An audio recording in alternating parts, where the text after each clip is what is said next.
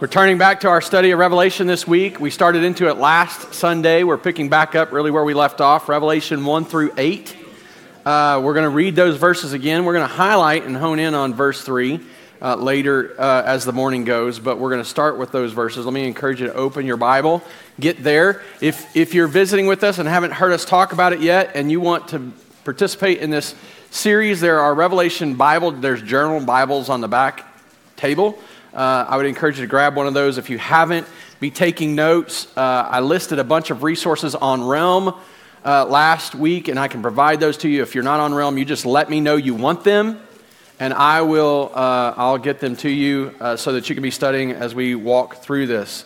So, Revelation 1 through 8, just a recap from last week. The main point of last week's sermon is that this letter is a revelation from our triune God to his covenant people about his work to consummate his kingdom promises for his glory and our good.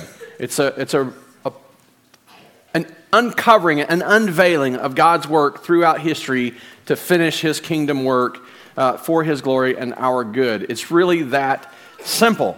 I think, though, that that's not how, how, how people approach it, and they don't view it that simply, simply because of the images and the things that are part of the vision, it, it gets really, uh, I think we feel overwhelmed at times and it feels difficult and heavy, um, but it really is that simple. Look at you, Bob, taking two weeks in a row, man.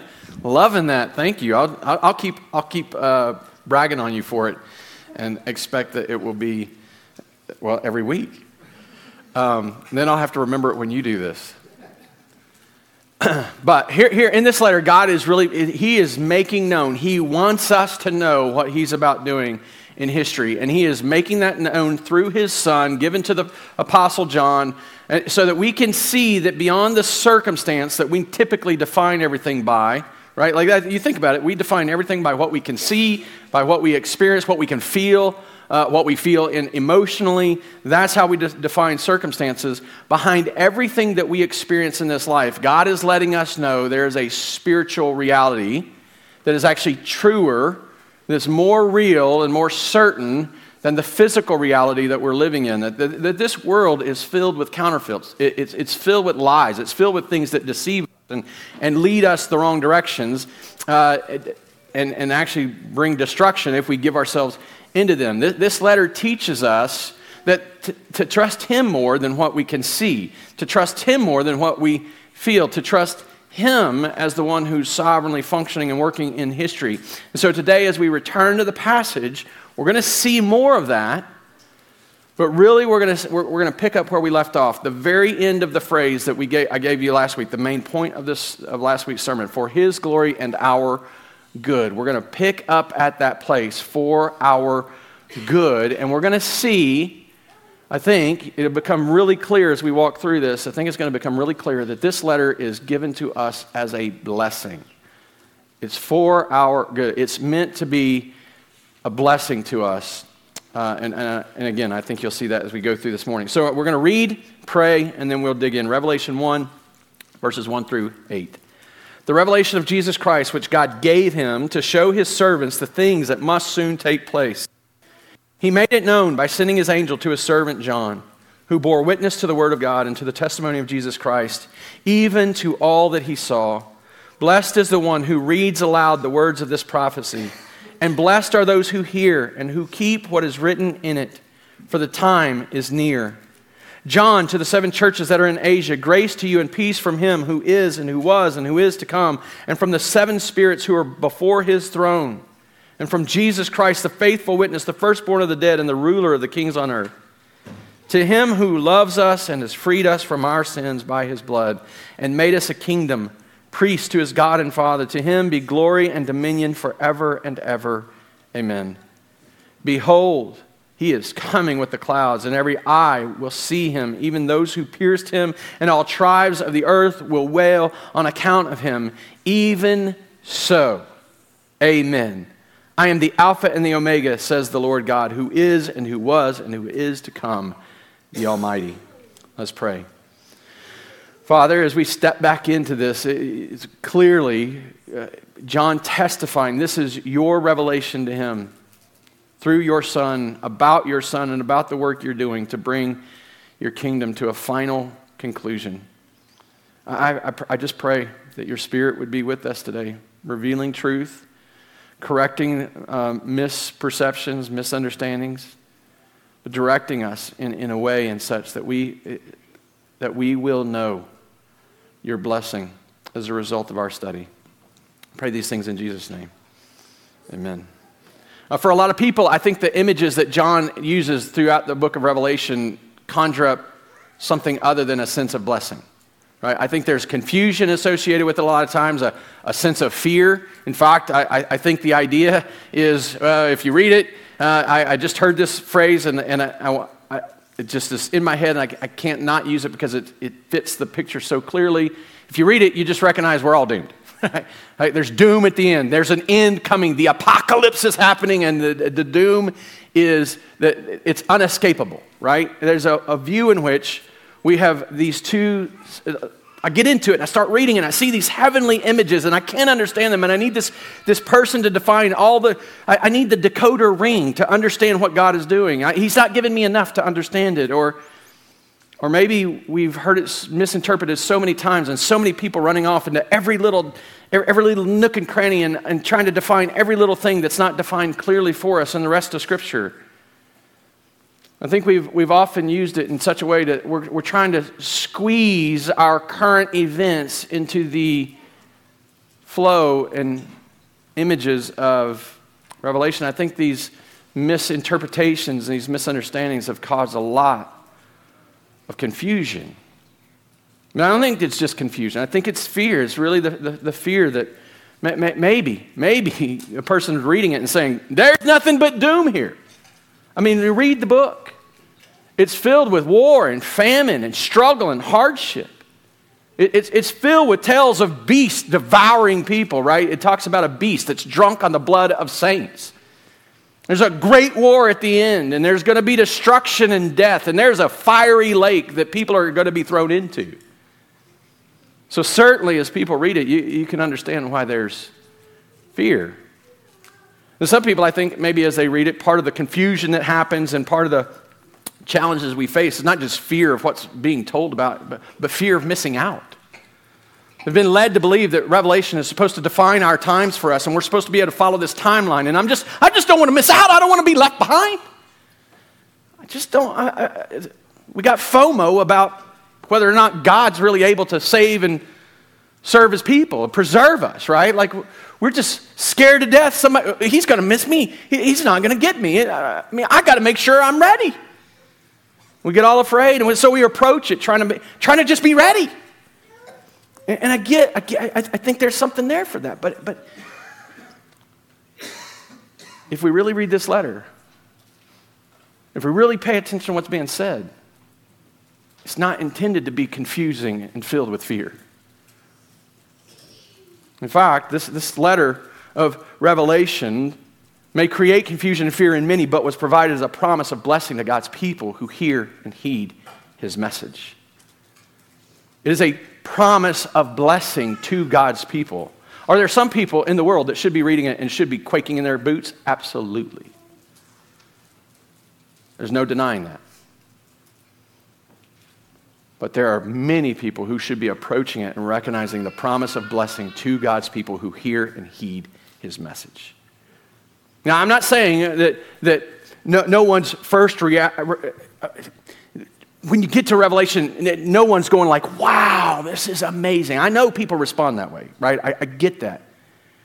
I, I'm not saying that no one says, we are so blessed as they read it. But I think if it, this is anecdotal, I mean, this is my experience, it's partly even my own story. That most, it, it seems that most Christians avoid the book because we can't understand it. It's just too confusing. And many people avoid it because they're just afraid of it.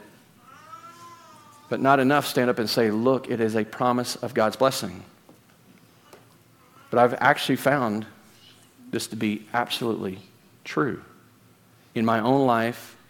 And then I found that there's a whole group of people out there that actually promote this idea. In fact, one of the resources I provided you uh, was from a woman named Nancy Guthrie. She has written a book on Revelation, and then she did a podcast, and I've provided you the links to that podcast so you could listen to her sit down and interview scholars on different aspects of, of the book of Revelation. Um, some of those podcast episodes, some are better than others. That's probably is true of any podcast. Maybe even true of my sermons, right? Like some are better than others. I get that. Um, but, but at the end of the day, the, the title of her podcast, the reason I'm bringing it up, the title of her podcast, the title of the book she wrote, Blessed. And all the people that she interviews and all the people that she talks to in her podcast go back to the same idea that Revelation is about God's blessing on God's people because He's making known what He is doing so that we can know it. And we see that. I mean, already in the introductory passages, we begin to see his blessings immediately, right? We, we, we see God is making known what he's doing through Jesus to John by an angel. He is making certain that what we can't see with our eyes becomes evident in his revelation, in his unveiling of what is happening. He wants us to know so much that he sent an angel to ensure that John heard it and saw it and could write it down. In fact, he tells him, Write it down. Go and tell. We're going to deal with that next week. Uh, he, he wants us to know these things. But then he goes on and he talks about grace and peace. There's blessing for God's people in this. I'm bringing this letter to you as an extension of his grace and a, and a promise of his peace. He, we, we see that already in this passage.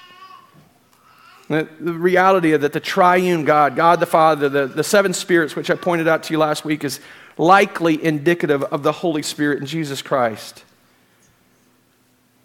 Look at what He's called you. Look at what He's done for you. He loved you, freed you, made you a kingdom, priest to His God, giving you a place and a purpose, a, a new name as, as, as His people. Like we belong to Him. We see the blessing already, already in the introductory phrases. We see all the good that He is working. But we can also see the struggle that's at play. Because immediately we come to verse 7 Behold, He is coming with clouds, every eye will see Him. And some of us anticipate that moment, and others don't. In fact, even those who pierced him are going to see him, and all the tribes of earth will wail. Even so. How in the world can we say come when, every, when it's going to cause wailing in the world? And we, no, no, no, no, even so, come. Re- regardless of what troubles and trials come, even so, come. Because his blessing is coming. It, it, we, we have it, but, but, but the fullness of it is, is coming.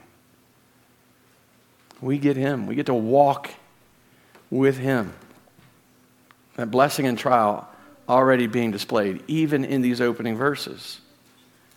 And I, and I, hope, I hope you noticed that I, I intentionally skipped one. It's actually called out explicitly in this passage that we just read. Verse 3 Blessed is the one who reads aloud the words of this prophecy. Blessed are those who hear it and keep what is written in it, for the time is near. Over and over, we see in Revelation promises of blessing. This is just the first one. The Re- Revelation is filled from start to finish with promise of blessing. It begins with a promise of blessing in verse 3. Blessed is the one who reads it. Now, likely what's happening is John has written this letter, it's being copied and carried around, and someone is standing in front of the church and reading it. So just imagine we're taking this verses at a time. Somebody stands in the church and opens it, verse 1, chapter 1, which those numbers weren't there when he wrote the letter, and just reads to the end. You want to do that? Uh, in fact, let's next week we'll do that. It takes us about an hour. We'll skip my sermon. We'll just read it from start to finish. That's, that's what it, bless. There's blessing in that. There, there's blessing in hearing it and heeding it, like being the one that's being read to. It, it, begins with a promise of blessing, but it also ends with a promise of blessing.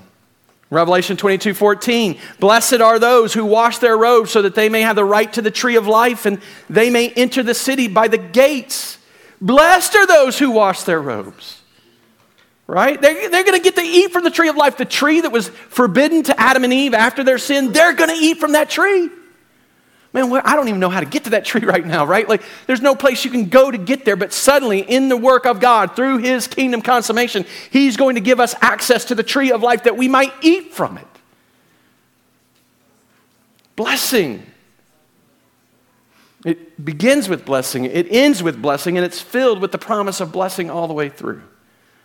In fact, there are seven statements of blessing through the letter. And it seems significant. There's 55, I think it was the, number was 55 pairs, not pairs, 55 sets of seven in the book of Revelation. 50, I think it's 55 or 50, I can't remember the number, but a bunch of sets of seven. So it seems significant that there's seven statements of blessing, seven beatitudes. Uh, it seems like that's alongside all of the other symbolic purposes of the number seven in the book of Revelation. It's kind of like the seven spirits likely indicate the Holy Spirit because seven represents wholeness or fullness. Not everybody agrees with that, but it, it, it, seems that, hey, from the seven spirits come grace and peace. It seems that that's really a recognition of this is the, the, the Holy Spirit of God because He's the source of grace and peace. The same way that the seven churches I pointed out last week, this letter is to the seven churches, and though they're literal churches, they're real churches, they're local congregations in these different cities with real literal problems, they become representative of the entire church at all times and in all places from the time of Jesus' ascension to the time of his return. Because that number seven demonstrates wholeness or fullness. It's likely that these seven statements of blessing demonstrate the fullness of God's blessing, the wholeness of God's blessing. Not, not saying that, hey, He's blessed you a little bit, but He's blessed you in every way. And even if the number seven isn't symbolic of that, we already know that from the, from the rest of the New Testament. He has blessed you with every spiritual blessing in the heavenly realms. He's not dribbled it out a little bit. He's blessed you with every spiritual blessing. Right now, past tense, current reality, He has blessed you with every spiritual blessing in the heavenly realms. Ephesians 1 3. But so, so, so we've seen two of these blessings from Revelation. So in, the, in chapter 1 and chapter 22, the, the second one is listed in Revelation 14 13. And I heard a voice from heaven saying, Write this. So here's this voice, this one narrating and telling John what to ensure people know. Write this down so people can hear it. Blessed are the dead who die in the Lord from now on. Blessed indeed, says the Spirit, that they may rest from their labors, for their deeds follow them. How many times do we walk around talking about, oh man, these dead people, they're blessed? We associate death with a curse, right? And it is. It's a reality. This, this heavenly voice. Blessed are the dead because their deeds follow them. God knows what they've done, God knows who they are. Revelation 16 15. Behold, I am coming like a thief. What that means is quit trying to write your charts and point out a day and time and even a year or decade. Okay? Coming like a thief. Behold, I'm coming like a thief. Blessed is the one who stays awake, awake, keeping his garments on, that he may not go about naked and, seen, and be seen unexposed. Blessed is the one who stays ready. Blessed is the one who doesn't get deceived or distracted and running off and doing all kind of other things. Blessed is the one that keeps his focus on what's really happening in the world. Behind every physical reality is a spiritual truth, is a spiritual world, is a spiritual war, is a spiritual purpose, is a spiritual call. Keep your eye on the prize. Revelation 19 19, and the angel said to me, Write this, blessed are those who are invited to the marriage supper of the Lamb. We're actually going to study two suppers that, that happen. We're going to study two meals when we get to it. One's the marriage supper of the Lamb, and that's glorious. That's, oh man, that's going to be good. We're going to sit down at a table with Jesus, and he's going to drink of, the, of wine again, and we're going to raise our glasses and we're going to praise him. And you know what? Every one of us, as his people, have our name there's a, there's a spot at that table. It's reserved for you, right? It's just like weddings. You got a name, little, got to go find your name tag. You got a ta- you got a chair nobody else can take. You got a chair. You got a spot at that table that, that you're not going to walk up and not, not find your name. you have a spot there as one of his people. Blessed are those who come to that. There's another supper. Judgment is not going to be good. Revelation 26 Blessed and holy is the one who shares in the first resurrection. Over the second death, over such the second death has no power, but they will be priests of God and of Christ, and they will reign with him for a thousand years. Blessed is the whole and holy is the one who shares in the first resurrection. Now, immediately, that oh man, they're going to reign with him for a thousand years. I know, I know you people that think about the millennium. You're like, oh, that's millennium. You realize, I mean, that's it's one chapter, just a few verses. Okay, so settle down blessing is all the way through this book. All right? Blessing. Blessed is the one who shares in the first resurrection. That should stun us. There's a resurrection coming. There's something already about to happen. There's something on, on the verge of occurring. Resurrection. And there's going to be people who are part of that, who death has no meaning or power over their life ever again. The second death that's coming, being thrown into the lake of fire to be eternally condemned and exiled from God, experiencing only his judgment and wrath. No touch of grace, no common grace, no, no, no expression of relief or rest. A place where fire never is quenched, worms never quit feeding, weeping and gnashing of teeth describe this place. Yeah, you can see why there's fear attached with the book of Revelation. But blessed is the one who takes part in this first resurrection. Because that second death, they're, not, they're, they're going nowhere near it. It's coming nowhere near them. Revelation 22 7. And behold, I am coming soon. Boy, this sounds a lot like the first one we read. And behold, I am coming soon. Blessed is the one who keeps the words of the prophecy of this book. Blessed is the one who keeps the prophecy of this book. Now, uh, we, have we've seen it. So it starts with, with a promise of blessing. It ends with a promise of blessing. We're just seven verses after the one we just read.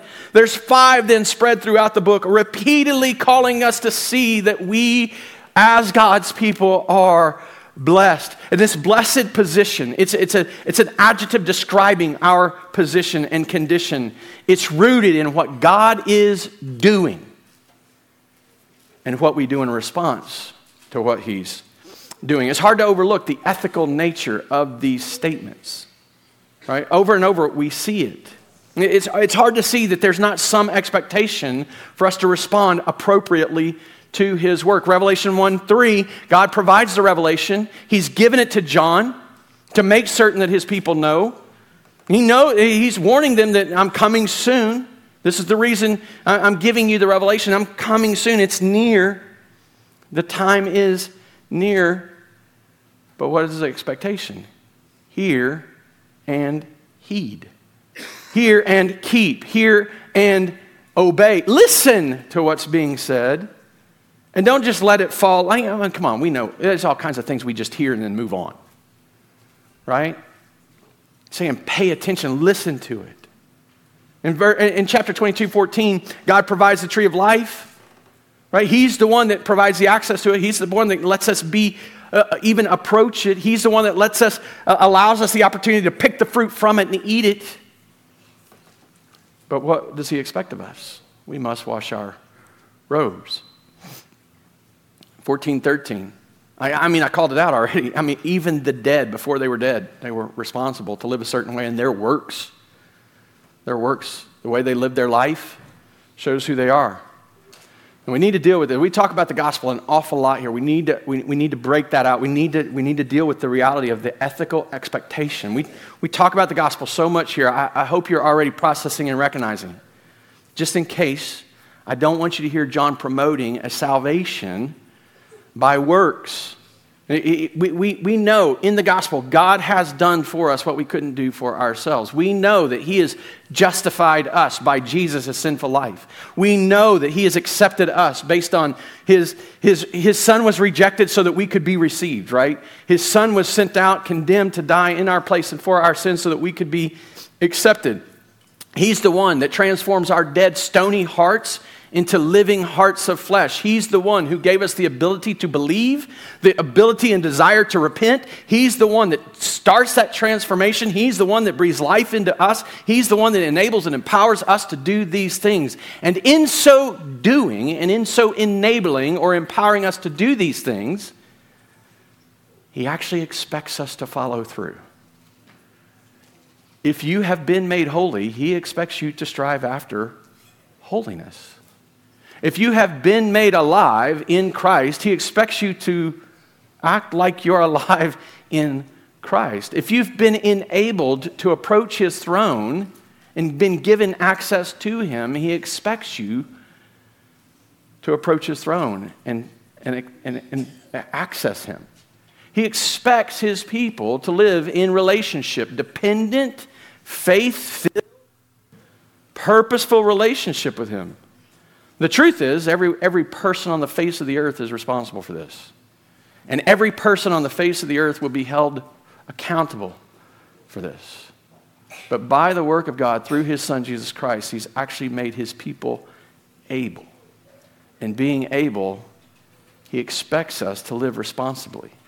He expects us to take up that responsibility and live in that way. And that's what John's building on here. God has done this.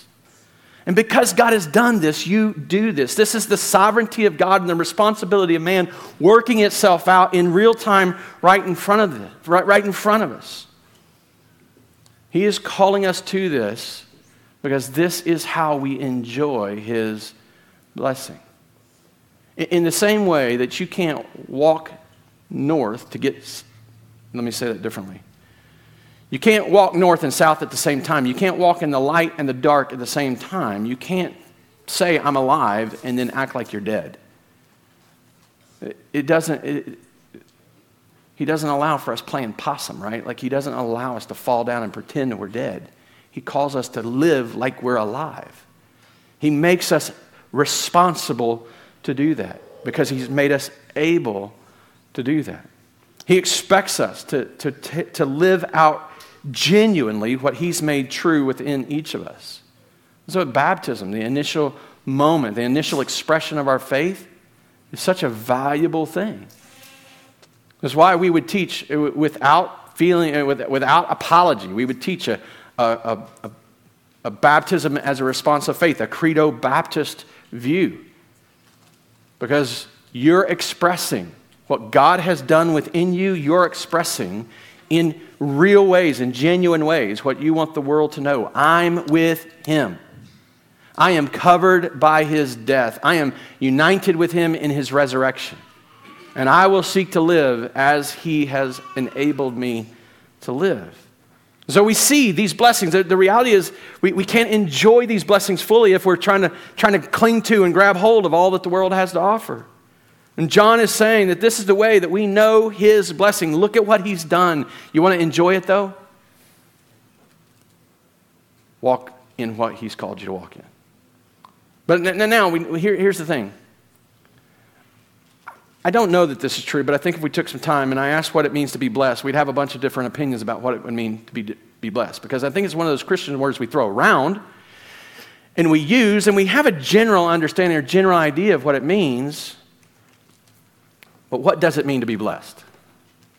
What, what does it mean that this, that this letter is filled, full to the top with his blessing? Well, there's two Greek words actually that are used for that, and we actually find both of those. There's really two Greek word groups, but uh, we find those words, both of them, in this letter. The first one I'm going to point out is eulogio, eulogitos, or eulogia. And the one we find is the noun, eulogia. It, the other one's an adjective and the other's a verb. But when we find eulogia, it means to speak well of, to, to praise someone. We find that three times in this letter. And every time in Revelation 5, 12, and 13, and then in chapter 7, verse 12, each time is ascribing praise, ascribing uh, blessing and honor to the Lord. Right? So it's the idea of recognizing His glory and, and agreeing or verbally communicating he is worthy of honor. He is worthy of praise. He is worthy of worship. He is worthy of adoration. He is worthy. But that's not the word that we have in these seven verses that we just read. The word that we have, the word group that we have represented here, and it's actually the same word, all seven, is makarizo, makarios, makarismos. Rismos. Uh, it means fortunate, well off, happy. I, I, I think, guessing, that wouldn't be the immediate place that we would move to when we talk about God's blessing. We're a fortunate people. We are people who are well off, not necessarily financially, but just in generally in life. We are happy.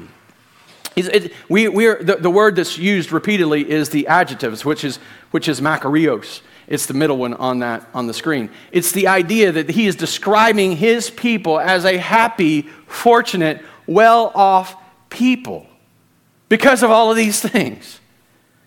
And I know, man, I, I, I, let's just own it, right? Let's just own it. If people don't think blessing immediately when they approach the book of Revelation, how many of you, how, how many people do you think think happy when they approach the book of Revelation? How many, how many people do you think fortunate, well off? Man, this is, this is so filled with all the good stuff that people are just fortunate and happy and well off. I mean, consider it for just a minute. John writing this letter from Patmos. And why is he at Patmos? Because he's been exiled to that island. He's basically been arrested and sent away because he's a witness of Jesus Christ. He's preaching the gospel. And they're like, no, no, no, we're not going to have that here. You go, you go there. He, he identifies himself in verse 9, the, the passage that we're going to start with next week. I, John, your brother and partner in the tribulation. Whoa, tribulation? That sounds rough. automatically, I recognize that about to be some hard stuff happen. We get to the seven churches, and Jesus is talking about the fiery trials and the problems that are coming. Be ready for them. Wow, man. I mean,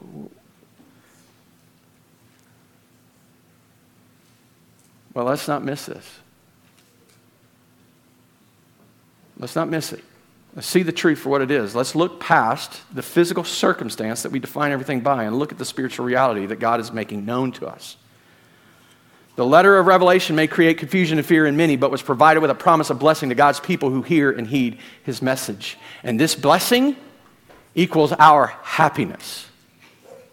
It's not, our, our blessing is rooted in what God is doing and what we do in response, but our happiness, our fortunate standing, our, our being well off, our happiness is rooted in what God is doing and what we do in response to what God is doing. So the people of God who hear and heed his message above all people should be the people who walk around happy, even in the face of trial and tribulation. We should be the people who are rejoicing. We should be the people who are glorifying God at all times, not, not walking around, oh man, God doesn't love me enough because I just had this bad thing happen in my life. Oh, woe is me. We, above all reason, all people have reason to rejoice, to be satisfied, to, to walk and live in contentment, to, to, to express hope in the face of mourning we, above all people, have reason to be marked more by, by the happiness that, that, that rules our hearts than the struggle that we're walking in currently today. This is not to suggest we don't mourn. I, I, called out there's hardship, there's difficulty, there's difficult circumstances. But in the same way that God is revealing a spiritual reality that exists behind every physical circumstance, He is calling us to trust as as more true, as truer than our physical circumstance, his spiritual work in all of those circumstances. Be happy because God is sovereign. Be happy because God is preserving you. Be happy because God is giving you access to the tree of life. Be happy because even if you die before the first resurrection, even if you die, your works precede you and He knows you. Be happy.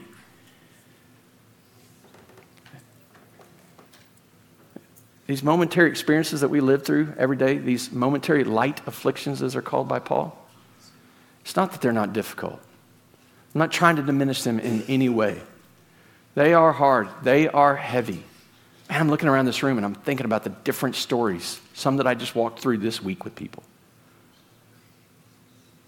Some of the people that I've walked with this week aren't even sitting in the room, but I'm thinking, I, I just, I know how heavy these things are. I know how hard they can be.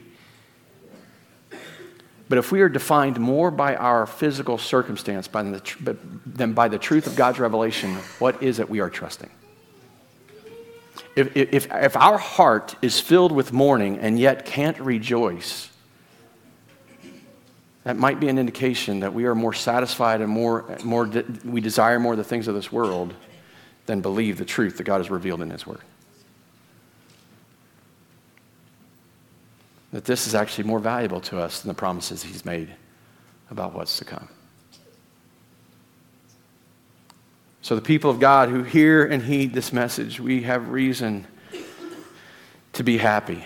We, we can be happy because when God, when, when we hear God's message, we can be happy because when we hear God's message, His word reveals truth and dispels lies. We've said it, I've said it a number of times. We're so quick to define everything based on, on, on what we can touch, taste, feel, experience, based on a circumstance that we're enduring right now. I sought to, set, to illustrate this last week uh, with the youth. If, if I were to try to illustrate what eternity is compared to the right now, even to the whole of your life, let's say you, you're like average folks and get 70, 80 years. If I was to try to illustrate that for you by, by drawing a line on the wall, I could start with a dot and say the dot is your life. Let's just imagine I, I got a wide, got a wide Sharpie, because man, these are big walls. But I got a wide Sharpie and I put a dot, and that seems like a pretty big dot until I start to draw that line. And I get around back on that wall to that dot, that's not eternity. I got to keep going. Got to go around again and again and again and again. And I could paint these walls black with that Sharpie. Remember, it's a fat one, so maybe it's only a few thousand trips around this room. And that still doesn't express the difference between eternity and the dot that is your life right now. Think about that for just a minute. We can be happy because what God has revealed to us in His Word is that eternity for us is secure. And the only hardship we'll ever experience is, is held in that little dot. It's insignificant in the scope and scheme of things. It's minuscule. It's a wisp of smoke. But it's been years. I, I know. I know. But don't you understand? This is my whole life. I, I know. Believe me, I know. But it's not. Quit believing it is. God has revealed something more to you. Your life is more eternal than it is momentary. He has shown us that in His Word, He has revealed that in Revelation. It, it, it, we can be happy because this reveals good news to us. It makes known the glorious good news of Jesus Christ and his gospel message. It exalts him high. It shows us what he endured for us so that we could walk into life forever. It's a promise of God's sovereignty in all of history. I am the Alpha and the Omega, the God from beginning to end, the first and the last. I am always God, he says.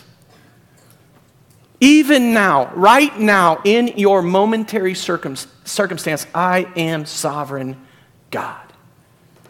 It's a promise of God's final and full victory. The suffering that weighs so heavily, the evil that seems to, to have its way, that seems to win, will finally and fully be dealt with.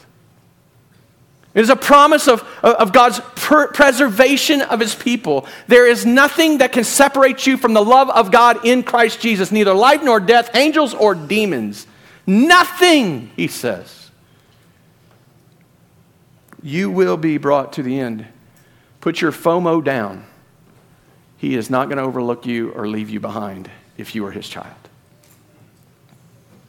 It's a promise that God will put an end to suffering. He's going to wipe away every tear and dry every eye. Death will be no more. It's a promise that God will end the vain toil that began in the garden. Vanity, labor, toil that's fruitless and accomplishes nothing. It's a promise that God will put an end to that vain toil. The, the exile, we will be brought into his eternal kingdom, and the division existed between us and him and us and one another, it will be finished. It's a promise that God will punish the evildoer whose sins have not been forgiven.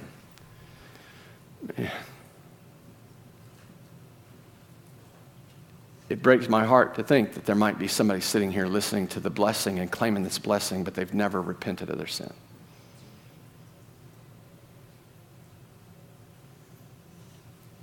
Repent of your sin. Trust in Jesus Christ alone. He is the only way, the only one able. Spirit, I pray right now that you would just transform hearts.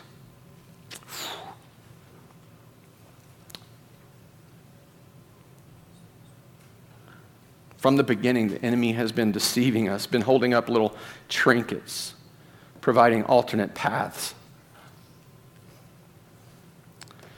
Hey, look at this fruit. God's trying to keep you from being like him. God doesn't want you to be as wise as you could be. I, God's holding something back. Just, if, if, if you just had this, you'd be happy. Then you'd be whole. He's been doing that ever since. Man, this world packages its trinkets in pretty flashy, flashy stuff, right? Pretty noble packages. If you just had this thing, Oh, since you don't have it, you can't be happy. If you just had this, this moment, if you just didn't have this circumstance, if you just had this reality, if you just had this life, if you just had this spouse, if you just had this number of kids, if you just had this. If you just didn't live in this country, if you just had another president, if you just had another set of circumstances, if you just had.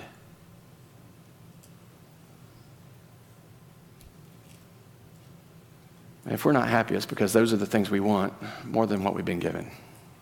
Let's just own it. Let's be honest. We are blessed beyond our imagination in ways that we still don't even fully have an ability to comprehend. I mean, even, even as we study the, the, this book of Revelation, what we're going to see over and over is that, that, that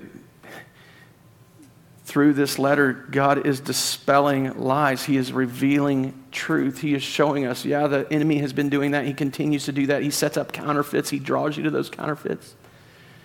In Romans, uh, not Romans, Revelation 12 and 13, we're going to, we've already seen the Trinity displayed in these first chapters. In Re- Revelation 12 and 13, we're going to come to the unholy Trinity, the Satan, the, the Antichrist, and the false prophet. We're going to see the counterfeit, and him trying to represent himself, the enemy represent himself as a Trinitarian power to be worshiped and exalted, be, for people to fall at his feet. Anything to, to diminish the glory of God and remove us from any ability to really enjoy his blessing. What he's done to make us happy.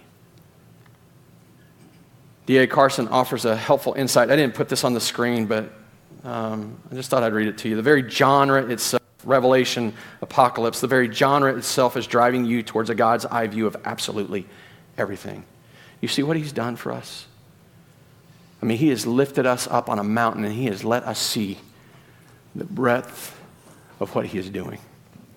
He has given us a God's eye view of everything, climaxing in the most important division that will ever take place. Don't ever trivialize this matter and don't get stuck on some symbol where you can't quite figure out what's going on. Keep the big picture in mind. God is sovereign. He is doing this for His glory. And because He is, His people are blessed. We have reason to be happy. We can be happy when we hear God's message because His word reveals truth and dispels lies. We can be happy because when we heed God's message, we are living in accordance with His revealed will. When we heed God's message, we're actually living in accordance with his revealed will. will. It, it, Revelation takes, it places heavy emphasis on the ethics, the reality of the life we're called to over and over. We see it. This shouldn't cause us to shrink back, but for the glory of His name, pursue living to the glory of His name. It's in pursuit of those things, it's, it's in the pursuit of His glory that we're able to enjoy the blessing, the happiness to the fullest. Remember getting the lies dispelled and the truths revealed. I mean, how many of us think that, oh, if we just get this set of circumstances right, we'll be happy? Well, let's illustrate something simple. If I just had this, this new car with that new car smell, with all the, man, with all the trinkets, with all the stuff. I know this one's real because we're looking at cars right now. Oh, man, I'd be happy. And then pretty soon that car, well, it's not new anymore. It doesn't smell new. It's just a car. And you're paying payments if you weren't able to pay for it in cash. Pretty soon that car you own actually owns you. Pretty soon that spouse you thought would make you happy doesn't smell so new anymore.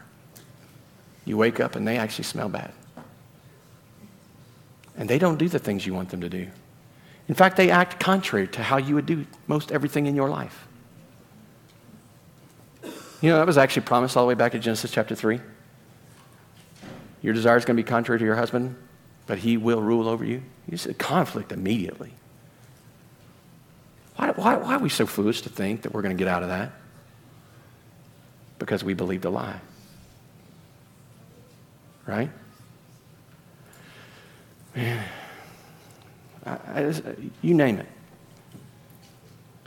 We need these lies revealed so that we can act differently and so we can pursue different things.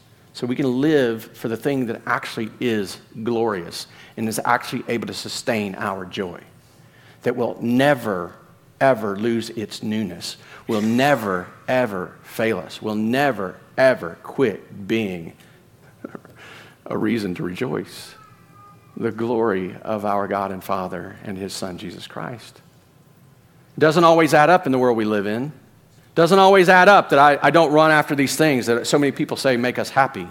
The influence of the, of the enemy out there. Oh, you just, if you just have this, you'll be happy. The influence of the world saying, hey, man, if we just have this, we'll be happy. Come on, you need to join us. Just be with us. And you're like, eh, that's not going to make you happy. That makes us stand out. Who wants to be that guy or girl?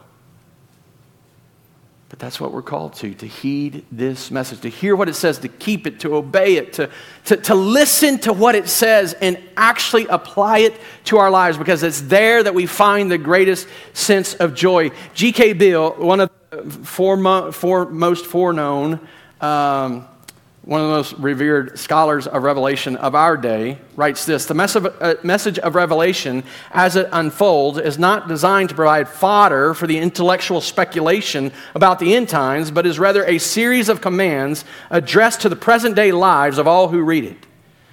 To those seven churches and the churches surrounding those seven churches, and to the churches of the Middle Ages and the church today. That's you and me. To the present day lives of all who read it. It's meant to be applied, it's meant to be followed. Prophecy in the Old Testament generally had two time references it was foretelling of God's word for his people in the present, and a foretelling of events to happen in the future. Revelation maintains these two features of prophecy. Those who read and those who hear and obey its message will be blessed. They will be happy. This is the formula for your best life now. You want it? Then throw away Joel Osteen's book and read the book of Revelation. Right? It isn't as if we're earning this blessing. Right? We've sought to dispel that idea, we've sought to set that aside, but by living according to God's will, doing what He says is right, that's where we enjoy His blessing. And though we may enter and endure difficulty in this life, we can still know happiness at the depths of our hearts. And, brother and sister Christian, I say this as gently but as pastorally and purposely as I can. If you cannot find a reason to be happy today, you are believing a lie. You are deceived. Tell yourself the truth. go back and look at what God says is true. Truer than your physical reality is the spiritual truth. You belong to Him. And everything that occurs in your life is for His glory and your good. In the end, you will be made to look like His Son. His image that was so marred by your sin will be restored, and you will stand before Him rejoicing among a multitude of people from every tribe, tongue, and nation that he has done this for.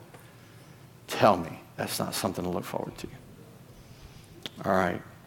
On the other side, if you have never trusted in him, if you have sought and found all the reasons to disbelieve and disregard and ignore and, and argue, well, I won't be surprised if I find out your life is ruled by fear and confusion and doubt in every other area. But I'm telling you, on the promise of the scripture, on the promise of God's word, that there is a better way. Repent and turn to Him. Don't trust in your religious effort. Don't trust in the power of your flesh. Don't trust in what you can do. You cannot do it but He has done it, and you can be counted in Him if you would just simply trust Him. Let's pray.